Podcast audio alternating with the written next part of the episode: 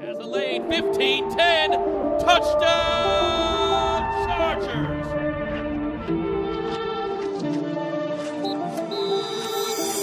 What's up, guys? Welcome into a brand new episode of Chargers Weekly as we push through the, the dog days before we get to training camp. As always, joined by Matt Money Smith. And Money, we had a fun, lively discussion with Lindsay and uh, Lindsay uh, Thiry and Jeff Miller last week on the roundtable. Um, I found it entertaining, and uh, if, if folks haven't listened, they should probably check it out. 100%. Uh, got a lot of reaction to it through the social media channels, and it's always nice to get some outside perspective. Always enjoy doing the podcast with you week in and week out, but you know, there's things we might miss and things that Lindsay and Jeff can pick up on. Of course, all the beat writers do a heck of a job and they cover the team day in, day out with the stuff that's media accessible. So it was great to sort of get, you know, just some outside eyes on Yeah. what they're seeing, what they think this team can do, and felt like we all sort of had a, I don't want to say consensus, but the same sort of feeling uh, about what this team should look like, has the capability to look like in 2023, and why Charger fans ought to be pretty excited uh, about what's ahead here when we get things rolling. Like you said, we're in the dog days in about a month, month and a half with training camp. Yeah, it'll be here before you know it. And, and I figured during this time, you know, we've talked a lot about some of the star players. I think what we want to do the next couple of weeks is, is really kind of dive into uh, a particular side of the football. And today, just dig into the defense a little bit. Money, I know you have some trends from last year and, and some things that you saw. Um, I I also want to talk about some guys that we haven't really talked about over the last five or six months uh, as much that could have an impact on this roster, whether it be some rookies or some guys that um, some unheralded guys from last year, maybe some guys that they signed this past off season. But um, I, I think it's a it's a nice kind of uh, starting point for the 2023 season to kind of dig into this Brandon Staley defense in year three. Sure, I think one of the things that we haven't talked about enough, and uh, no doubt it's because Brandon Staley calls the defense. So the departure of Renaldo Hill and the elevation of Derrick Ansley and what that's going to look like hasn't been discussed, understandably, nearly as much as Kellen Moore, who is going to build the offense, going to call the plays on the offense, and essentially is. I mean, look, Brandon Staley's going to have a hand in that. He's going to. He's a former quarterback. He's a guy that made his bones as a player on the offensive side of the ball. So there's no doubt that he's going to be involved. But for the most part, he's got freedom to to build that offense and to call that offense the way he sees fit. Defensively, Derrick's going to be an extension of Brandon. He's going to be a sounding board for him. He's going to be another set of eyes that can perhaps help him see, well, why don't we try something this way, or let's put this player in this particular position where I think he'll excel. And that maybe's been it's been understated what kind of impact that can have. I, I- you know, some of the videos that our social media team's been putting out and our digital team and Megan and Jason and everybody shows you just like how much juice he has, how excited he is. And Lindsay made an interesting point last week uh, about just Justin and the way he comports himself and the way he views leadership. And we know Derwin's very vocal on that sideline. We certainly know from the mic'd up that Sebastian Joseph Day and Joey Bosa, they can all get after it. But there is something to be said if you have stoic players or you have a, a head coach that tends Brandon can get excited, no doubt about it, but he's a head coach and he I, believe presents himself that way most of the time on the sideline. So every now and then it's good to find some juice if you need juice somewhere from some of these coaches. And it appears as though Renaldo Hill was a little bit more subdued. Coach Ansley looks to be a little bit more of that that power, and at times it did feel like, particularly in the third quarters. I don't know what was going on if it was if it was a nap or if they had massage chairs in that that locker room at halftime or what was going you know what it was, but we know the third quarters were a serious issue for this team, and so maybe getting a little bit of that juice can can help. It's it's going to make the difference. Is it going to get you an extra win or no? I'm just saying it's it's something that's worth noting.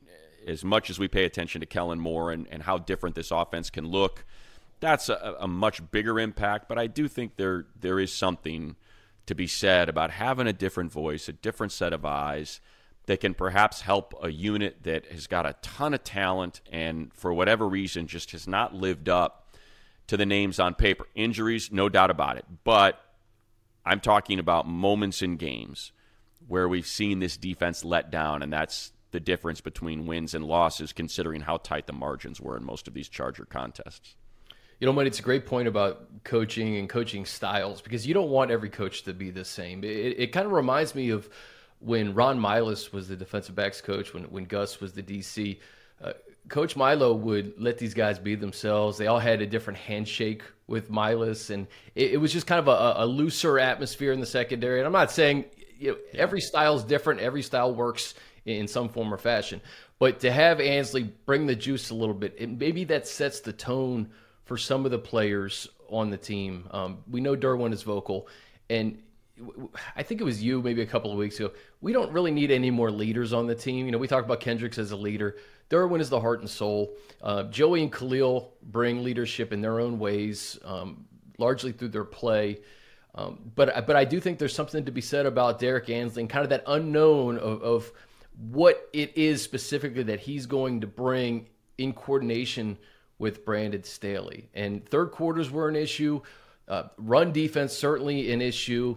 And, I went back to Brandon Staley's uh, one year with the Rams and just looked at how good they were against the run. I think they were number three in the NFL. So sometimes people say this this system, well, you know, you, you don't want anything to get behind you, and you know, you maybe that's why you know sometimes running backs can get runs on you. If you have the players and you have the scheme and you combine it and you marry it, uh, you can do big things, especially against the run. Uh, that's one of the things I, I, I want to see what Ansley and Staley have cooked up this year. I think that they have the personnel now as we get to year three to kind of slowly get to what we saw it at the end of last year. Like those last five games, I know the quarterbacks weren't elite, but we, we saw them stop the run. We saw how good they were on third down. And I think that could be a nice starting point with Ansley at the helm. So you you go through it from last year, and this is where the Kellen Moore conversation comes into play. It's it's one hand washes the other. Yep. When you look at the Chargers defense, particularly the third quarters, what everybody's been talking about, and just how bad third quarters were for this team. Well, you look at the Chargers offense by quarter, and you see second quarters total outlier, second in the league, 11.3 points per game. The third quarter, not necessarily an outlier because fourth quarter was almost right there with it, but third quarter points per game. So you go 11.3 in the second quarter. You feel like, hey, we carried this momentum into the half. Let's build on it coming out of the break and really put our foot on the throat of our opponent. Third quarter, 29th in the league, 2.9 points per game for the offense. Now you look at the defense, and second quarter, their highest ranking of any quarter as a defense, allowing 6.8 points per game. Their third quarter as a defense, the worst of all the quarters, 5.7 points per game. So, like, I think it's important to recognize this is there is a connection here between these two sides of the ball. The, that the offense and the defense works hand in hand. And if your offense is not producing, and your defense is put into some bad spots because your offense is turning the ball over, having multiple three and outs, things can get sideways. And that's it's something that was also brought up last week when we discussed how we felt about Brandon's play calling, about Coach Staley's play calling, about his schemes, about how this team seemed to have things figured out with what its opponent was trying to do offensively in the game. And it sort of cracked that code early and then it got away from them in the second halves. And I kind of just went through went through a lot of different stuff. I mentioned the, the, points per game per quarter. I know they sound weird. It doesn't sound like it's that big of a gap, but it is when, when you talk about just how games play out. So when I went through every single loss, and I tried to figure out okay, what it what was was there some was there a common factor? Was there a common trend in all of these losses? And for the most part, yes. In every single loss, the second halves were a disaster, an unmitigated disaster. If I go week two in Kansas City, they're up 17 7 at the break. Here's their second half offensive possessions punt, punt, pick six, punt, punt. And then they scored a TD and couldn't get the onside kick. The defense allowed just seven points in the first half, come out in the back end, touchdown, punt, field goal, punt, field goal. So the defense held up. The offense gave them nothing in that second half. As a matter of fact, they, they took seven points because they threw the pick six. Week three, Jacksonville, you remember what a mess that game was. Final scores 38 to 10. It was 16 to 7 at the half. It was 16 to 10 after the first possession of the third quarter. And after that, punt, turnover on downs, turnover on downs. The defense goes touchdown, touchdown, touchdown. And that's how you lose 38 to 10. Eh, you go to week 7 Seattle, they're only down 10. It's 24-14 at the half and they come out in the third quarter, punt, punt, punt, turnover on downs. It's and then you look at what Seattle does and it's field goal safety, field goal touchdown. These things just compile. I think it's worth going through, you know, all of them. In San Francisco, second half, punt, punt, punt, turnover on downs, interception. They had 57 yards in the second half. They had the ball for under 9 minutes. Like you can't expect a defense to perform when the other side of the ball is not on the field, is three and out, is punting and giving their opponent good field position.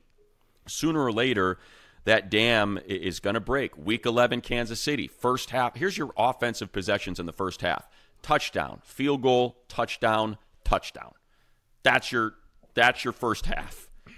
Second half, punt, punt, fumble. I, like it's just it's it's right in front of you. They stumble Vegas up 13 to 10 at the half on that pick six of Derek Carr. Second half, fumble, miss field goal, punt. And it just, and obviously we know what the playoff was, right? Up 27 7, punt, field goal, missed field goal, punt, Jacksonville, touchdown, touchdown, touchdown. That's it. So that's it. Even in wins, like I looked up some of the wins in Houston, they're up 27 to 7 at the half. They come out in the third quarter, punt, punt, punt, fumble. And next thing you know, it's 27 24 in the fourth quarter. And you're like, wait a minute, what just happened? This team was up 20 points. Yeah. So I bring it all up because that's why people are excited about Kellen Moore. That's why the defense can't be discussed without also bringing up the offense because it's it is it is imperative that whatever was going on with this team to start the third quarters it's got to come to an end. There's there's just got that third quarter again 29th in the league, they averaged less than a field goal per quarter. That is less than 12 points per game if you expand what they do in the third quarter. Less than 12 points per game as an offense. So that's that's got to get fixed in order for the defense to get better and for them not to give away these games in the second half. If you just bookend the season on the road, right? That Kansas City game where it was complete domination in the first half and you fall apart in the yeah. second half. And then it's the same exact story in Jacksonville. And frankly, the defense was the ones that put the offense in the position to score in the first half. If you remember, it's not they sent me had three interceptions. 100%. When you have five turnovers in the first half, the def- the offense didn't have to move the ball really at all in that Jacksonville game. And then in the second half, they didn't move the football at all, and the defense wore down. And it, it was that third quarter into the fourth quarter where they look like two completely different teams. So, as we say at the top, we're going to talk about defense today. To Money's point, Kellen Moore in the offense is just as important in terms of how the defense. You know, when, when your when your offense scores right out of the gate in the second half, right? You, you, don't think the defense is a little jacked up to get on the field and, and, and, get another three and out and get your offense back on the field? So that's that's I think an important point that you brought up, money, because that was a theme throughout. I was waiting for you to get to the Seattle game because I was like, man, the way you laid that out, it was like I was in. We were in Houston. Ekeler had three touchdowns. They almost lost that game in Houston. Like 27-24. It was 27 24. Houston had the ball. Yes. Yeah every every yeah. stage of the regular season, this kind of reared its head. And yes, Kellen Moore in the offense, but I think the defense and anybody can say this, but when you do have the talent that the Chargers have, if they have a little bit better injury luck, things are going to be, I think, just fine. Um, there's a couple of guys, buddy, that we haven't talked about that I wanted to get right. your thoughts on. Um, the first is Nick Williams. And, and, Nick Williams was in Chicago with Jay Rodgers and Brandon Staley in 2019. He essentially replaced Austin Johnson with the Giants um, in the starting lineup last year when Austin came to the Chargers. In 2019, he had six sacks. He played with Khalil Mack. Khalil had nine and a half that year. Um, Nick Williams was second. He has 42 starts since 2019. And it was a signing a few weeks ago that we were like, okay, Nick Williams, that's cool. But when you think about the defensive line and the depth that's needed, because injuries are inevitable, a guy like that who knows Staley's system, who has been coached by Jay Rodgers, who, you know, essentially replaced Austin Johnson in New York, that's another depth piece that is you can add essentially to this defensive line. And you know, I haven't even mentioned guys like Tito Ogbonnia and guys who got hurt, but Nick Williams, I think, is a very under the radar free agent signing. You know, Kendricks was the guy we talked about, but I, I think Nick Williams will contribute this year. Well, I'll be honest, Chris. I hope he doesn't. I'm just saying that because, like you said, he's a depth piece. Now Yes. he is a better depth piece when you're talking about, you know, what, what, what best case scenario is Tito Ogbonnia, Austin Johnson, Sebastian Joseph Day. There's your three man rotation for those two inside tackles. Signing Nick though is better than what they were faced with in the middle of the season last year, and that's trying to pluck guys off whomever was exposed on a practice squad and just trying to get them up and running.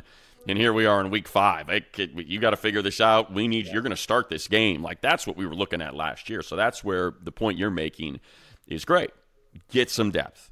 Injuries are going to happen. Tito Ogbonnia and Austin Johnson are both coming off significant injuries. And to project that they're going to play 17 games or they're going to be effective in 17 games is crazy. So that's where Nick Williams comes in. You look at the depth chart, and I'm just looking at it right now, and, and it's kind of what you, you know, I think you're probably a little worried about because you look behind and you see Nick, and then you see Tito behind Sebastian Joseph Day and Austin Johnson. Behind that's David Moa, Jerrod Clark, CJ Okoye. So it's it gets thin in a hurry. And that's where you hope that someone like Nick, who's 33, who's been in this league for a long time, who's piled up a career of 125 tackles, seven and a half sacks, has certainly proven in whatever role you ask of him, he's capable of going out. It's almost like a middle reliever. Can you get me some innings? Can you chew up some innings so I can give Austin Johnson, I can give Sebastian Joseph Day a breather? And that's and when you mention coaching, that's something that is is worth bringing up because I'll go, you know, I'll just go to last year and think about how well it didn't matter who it was, like how well that you know Fehoko played, that Merrill played, that Hinton played. Like they did, Ty Shelby, like they were bringing in guys that were playing pretty darn well and not letting you know the games get away from you. At least they were keeping the Chargers in the game for the most part for most of these these games that they were able to either win or lose. So there is something to be said about Jay and Jay Rodgers and Brandon Staley and the way they coach these players and the way they develop these players. Tito Ogbonnia was really coming on when he ended up getting hurt. Like he was really coming on, was looking like a hell of a find in that fourth round. I think that's where they drafted him in the fourth round. And looked like he was going to start earning a lot more time. We talked about Breiden Fehoko and and him coming on as an undrafted free agent, how well he managed to play. So if there's one thing we can tell, it seems as though that particular position group plays pretty darn well under this this set of coaching, un, under the, the sets of coaches that the Chargers have, uh, and and seems to play at or above their previous levels if they were at, at any other stops, and and that's where when you bring up Nick, where it's a little more encouraging that they have some depth at the start of the season. Yeah, and no you know doubt. what? Someone's going to show. You know, someone's going to flash in training camp. You know, the the the front office does a really good job of of finding and tabbing these undrafted free agents. And just like we've seen with Breiden Fehoko, with Forrest Merrill, with Joe Gaziano, we're just going through the whole defensive line, they tend to find guys. They tend to find guys that play and, and end up playing pretty well and, and make nice and, and end up developing nice NFL careers for themselves. Maybe Scott Matlock's that guy, the guy uh, from Boise Yeah. State, who who you know showed some promise. I think he's got some size and and maybe can be one of those guys that that Yeah, 6'4", 300. he could be a rotational guy potentially. Uh, the, the one thing about Tito and Austin Johnson, I think silver linings to injuries. it happened earlier in the year. So Austin Johnson got hurt in the Atlanta game. Tito got hurt in the 49ers game. So you hope those guys are right. ready to go for training camp. Tito, I went back, I interviewed him right after he was drafted, Money, and I, I listened back to it because I, I kind of forgot the conversation. He went to the local pro day because he's from UCLA and he hit it off with the Chargers. And he said he knew, he kind of knew that the Chargers were the team that he was uh, going to go to. And in terms of what he said he was going to provide to the team, he said, first and foremost, improve the rush defense. And secondly, collapse pockets for Joey Bosa and Khalil Mack. And to your point, right. we, we, saw that. I mean, we saw him coming on, and he's another guy, almost like a red shirt rookie this year, who I think fans will be very excited to see in this rotation. Um, he, I think he had one year as a starter at UCLA, but he was there for a while. Um, just a powerful dude, and I think the season is so long, you kind of forget moments throughout the year. And I think Tito was maybe a little forgotten about because of his injury, but he's coming back, and I think he's going to be a, an impactful player.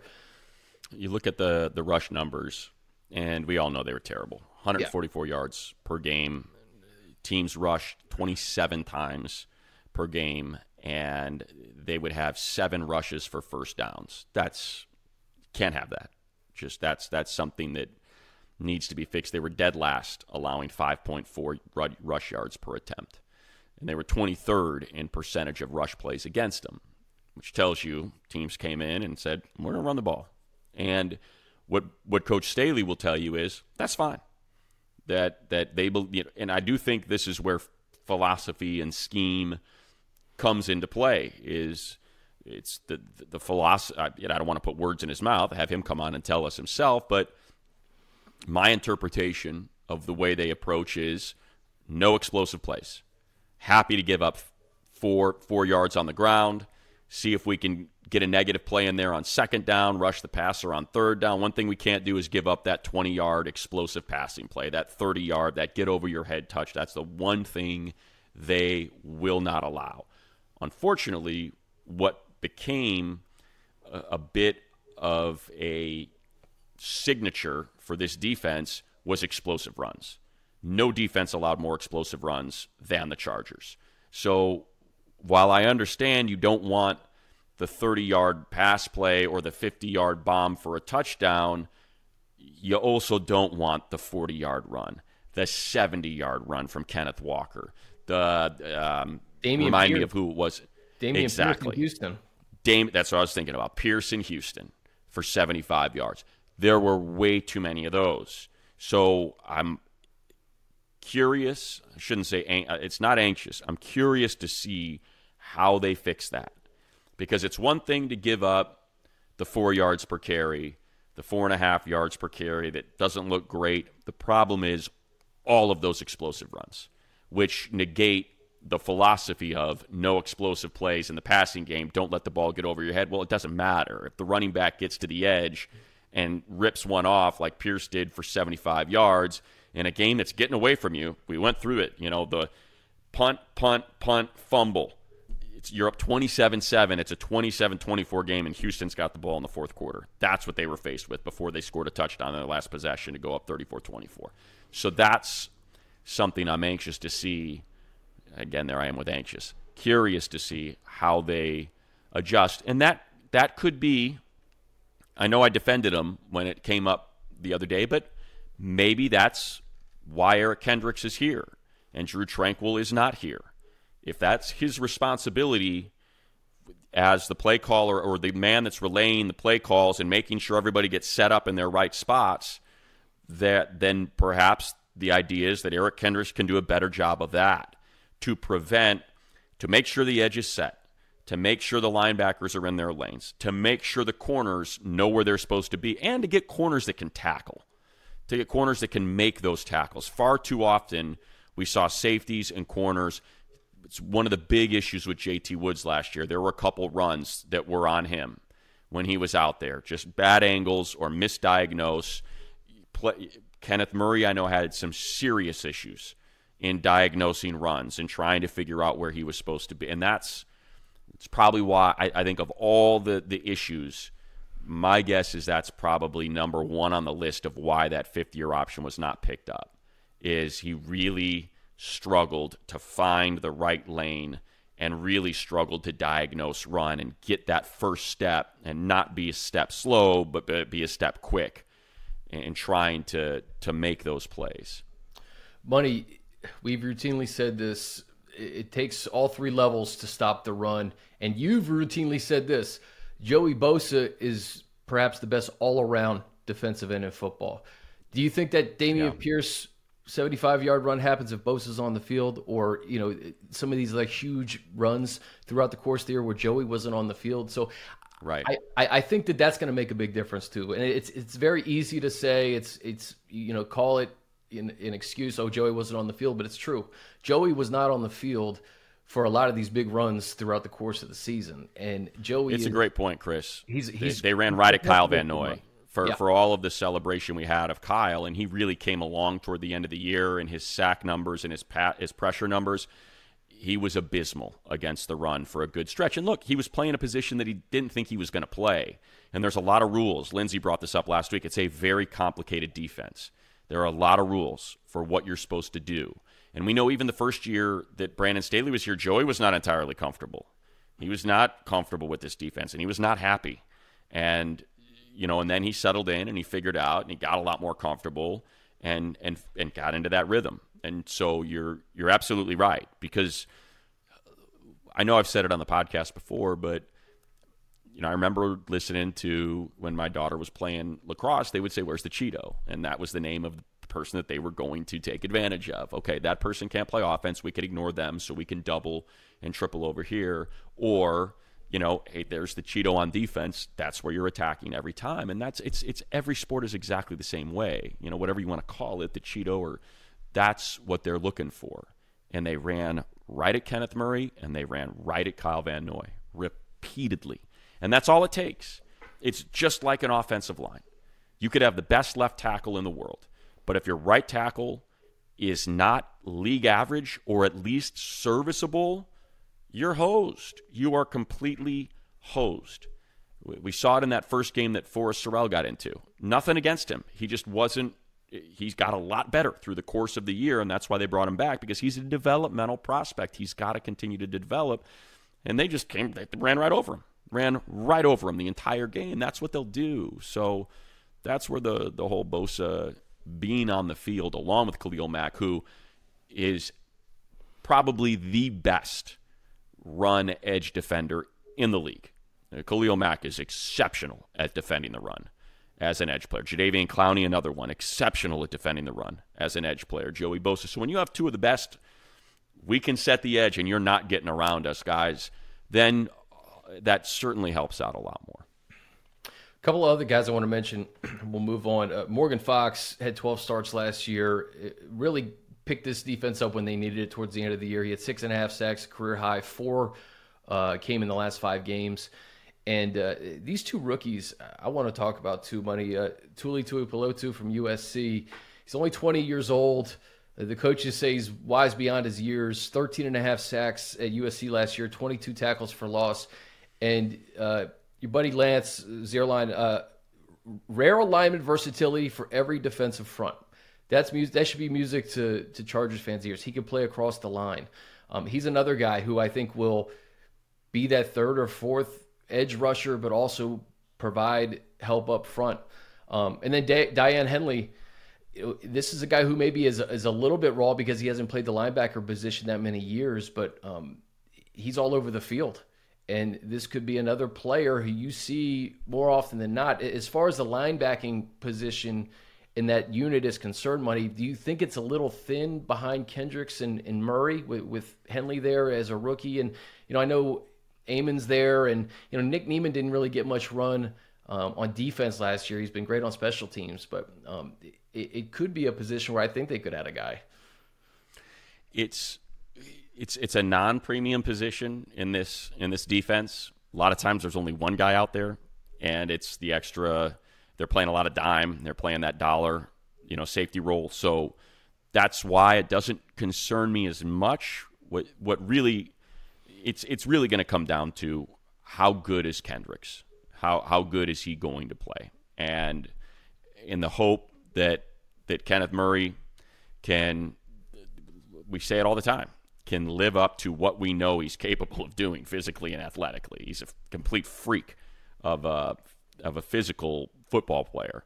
It's just trying, and, and maybe that's where the Eric Kendricks decision came in as well, just communication and, and making sure that, that Kenneth is, is in the best spot to have him succeed.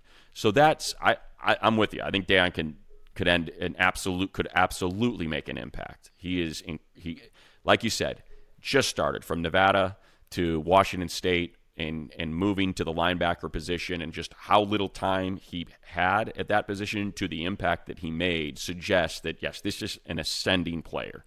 Someone who is gifted athletically, physically, plays with a butt ton of energy and and aggressiveness and violence and probably just needs to learn the position. Yeah. And again, going to what we've said repeatedly, it's a good coaching staff. They develop players very well. So certainly, he's going to have to play. I would assume. I think Nick Niemann's been on the team long enough for us to know he's one of the best special teams players in the league. Maybe not an, uh, a linebacker that you want out there a whole lot. Same thing with Amen. Great special teams player. Not quite sure he's a rotational player. So Daiyan's the latest person that, that's going to try to fill in at that depth. Tuipulotu is Tuipulotu is the more important one. He's yeah. got to be the third edge rusher, and he's got to be effective. It's what they thought Chris Rumph was going to be last year, and just didn't quite materialize. Again, exceptional special teams player, solid. Give you give give your starter a breather. Maybe plays a series, maybe half a series, a couple plays. Tuli's got to be that guy that can can play a whole can play multiple series. Hey, this is your series in the first quarter. This is in the first half. Here's your series in the second half. You're going to give Khalil a blow here. You're going to give Joey a blow there. You need to be effective. So that's hey, we're going to kick Joey inside, and you're going to play outside of him. We're going to put you both on the same side of the like. That's what Tuli that, that that's what Tuli's got to be. Yep. So and, that's to me that's the much more important one. Yeah, I'm with you. And you know, add Morgan Fox to that mix, who, who was kind of 100. percent You know, he he he can he can you can move him around. Like I said, six and a half sacks last year. Uh, the secondary money we've talked, I think maybe the most of every uh, all three levels of the defense. We talk about the secondary the most because of uh, the intrigue behind J.C. Jackson being ready for training camp and potentially for the beginning of the season. Um, the way Asante Samuel closed the year, especially in Jacksonville with those three interceptions, what Derwin's capable of when he actually has healthy bodies around him, how you can move him around. Is there anything else? JT Woods obviously is another guy we've talked about who has to step up. Um, Jaleel, I thought was great breaking down Alohi Gilman a few weeks ago and just what Alohi brings to the secondary, his steady presence. Is there anything else, Michael Davis? Um, any other players that you're looking forward to seeing that maybe can help in terms of depth? You know, obviously we've mentioned the name Bryce Callahan and John Johnson, two guys who are still out there. Perhaps they get signed by the Chargers at some point. I think Ja's going to be that guy, the depth guy. You know, ultimately, it comes down to the health of J.C. Jackson, and it feels like he's going to be ready. That that J.C. is going to be ready, and that's going to help a lot. Having him, and especially if he's another, if he's actually comfortable in the system, or if the system can be adjusted to take advantage of his strengths and not ask him to change his stripes and just stick him on someone. Say that's your guy. Here at week one, JC, you got Tyreek Hill just stick, get up on the line, physically punish him, and let's go. It's it's a big ask, but you know what I'm getting at. Like that's so I'm anxious to see. Or is he more comfortable? And he now is comfortable with the rules and all the different things he's got to adjust to in a system that he's not used to playing. So in the secondary, and I, I just mentioned that because of Ja'Sir Taylor, right? So now, if you want to get physical in that slot, now you're talking about three really big corners going back to that that rush defensive. Then the nickel, you got Ja'Sir and his size, and Mikey Davis on one uh, one side, and J.C. Jackson on the other. You got three really big corners that can tackle, and that can help change the calculus of that run defense and being effective. And I think outside of that, I'm just going to bring up Tuli again because just envision, and and this is uh, it sounds great. Whether or not it's effective, I can't say, but just imagine on an obvious passing down to have Joey Khalil Mack, Joey Bosa, Sebastian Joseph Day, Morgan Fox, and Tuli Tuipulotu. That's what's on. That's what's on that line. To me, that's what Brandon Staley is envisioning. And by the way, behind them, you've got Eric Kendricks, Derwin James, J.C. Jackson, Mikey Davis. Like that's what we're talking about. When this team can be healthy, when you have that kind of talent on the defensive line that's going to create pressure that in turn creates opportunities for JC and Derwin and Mikey to create turnovers. Eric Kendricks, who's got good hands and has interceptions in his career, that's what we're talking about. That's how this offense, that's how this defense is going to make its impact with pass rush. When you have, that's why I, I was really surprised that Morgan Fox came back. I thought for sure he was going to have a ton of money out there. It is hard to find effective pass rushers on the interior of the line, but that's what you can do. Now you can stack Morgan Fox and Joey Bosa. You can stack Bosa and, and Khalil. You can you can stack Bosa and Tuli. You can that's where you get your advantage. You can't double everybody. So it's all about taking advantage of single coverage. Of I'm being I've got a one on one. Khalil and Joey can't both be doubled if they're on the same side. One of them's got a one on one. You go to the other side, chances are they're doubling one of those two guys. So now you've got one on ones for Morgan Fox, Sebastian Joseph Day, and Tuli Tuipulotu, all on one side of the line. Like that's that's what we're getting at. So more, more options in the playbook, man. It, I, I'm sure Derwin on the edge that was something that we would have seen a lot more in, 2022 yeah. had, it not been for the injuries. And I, I agree with you. Tuli is is probably the one rookie that is going to have to produce the most. Um, you know, Quentin Johnston, yes. of course, we've talked about, but Tuli's going to have to be that guy, I think, on defense if they yeah. want. Quentin's a little bit more of a luxury, right? It's yeah. you've got Mike, you've got yeah. Keenan. Now they weren't healthy last year together, but let's just project health you know, project these guys are going to be healthy for the majority of the season and not miss eight or 10 games. And that's a luxury. You're fine. If you've got Josh Palmer and, and Mike Williams and Keenan Allen with Justin Herbert throwing the ball, you're going to be fine. Quentin Johnston, of course, takes it to another level. If you've got Johnston out there with Mike and with Keenan, especially in red zone packages, stuff like that, good luck. But Tuli's got to, that's, that has to work. Has to work. Money as we get out of here i think the biggest takeaway from today's podcast is kellen moore's offense is going to impact brandon staley's Big defense time. as much as anything. And you brought up that third quarter. Fans i suggest do what money was saying. Go back and look at the second half of these games and how they lost the games yeah. and how strong they came out in a majority of these games against really good teams and how it looked so different in the second half and what they're what what they have done and the intel that they've gathered in an effort to remedy that, that's going to be the difference in 2023. No doubt. It's it's it's not just fixing the defense. It's not just fixing the offense. It's getting them to complement one another. It's complementary football. That's what it's all about. Touchdowns, not field goals. Like I go through. Just I'll, I'll wrap it with this, Chris. Second half points, they averaged eight points, 16 points per game, 28th in the league. The only teams that were worse. Think about these offenses: Tennessee, the Rams, Pittsburgh, and Denver. Those were terrible offenses last. I mean, terrible offenses last year. The Rams, it was a complete loss with everybody getting hurt, eh, including Matthew Stafford. Tennessee was a complete failure of an offense. Remember, they had Malik Willis out there. They could not run the ball. They got rid of A.J. Brown, had zero, didn't even have a number three wide receiver out there, let alone a two or a one. Pittsburgh was still playing very, just protect the ball, don't get into trouble, Kenny, dink and dunk, and let's let our defense try to win us some games to get into the tournament. And of course, Denver, we know, was historically bad, considering how dominant their defense was. So that's how bad the second halves were for the Chargers. And, and why they need to be so much better in that third quarter. Second quarter, 11.3 points per game, or points per quarter. 11.3. Third quarter, 2.9. It's just, that's it. It's all right there. Yep. yep. Well, hey, we hope we're bringing you good content during the dog days. If you're listening to the podcast on June 29th, you're a diehard yeah, Charger fan. You're a weirdo. yeah, yeah, and we appreciate you, you weirdos. I love the weirdos. Keep we'll Chargers talk. Weekly weird. That's what we say. Yeah, exactly. Hey, we couldn't resist talking about Kellen Moore and the Chargers offense on the defense podcast. We'll talk right. about Kellen Moore and the offense next week and, and really dive into what Kellen Moore is all about and all the weapons that he has at his disposal with Justin Herbert at the controls. For Matt Money Smith, I'm Chris Hayre. This has been Chargers Weekly.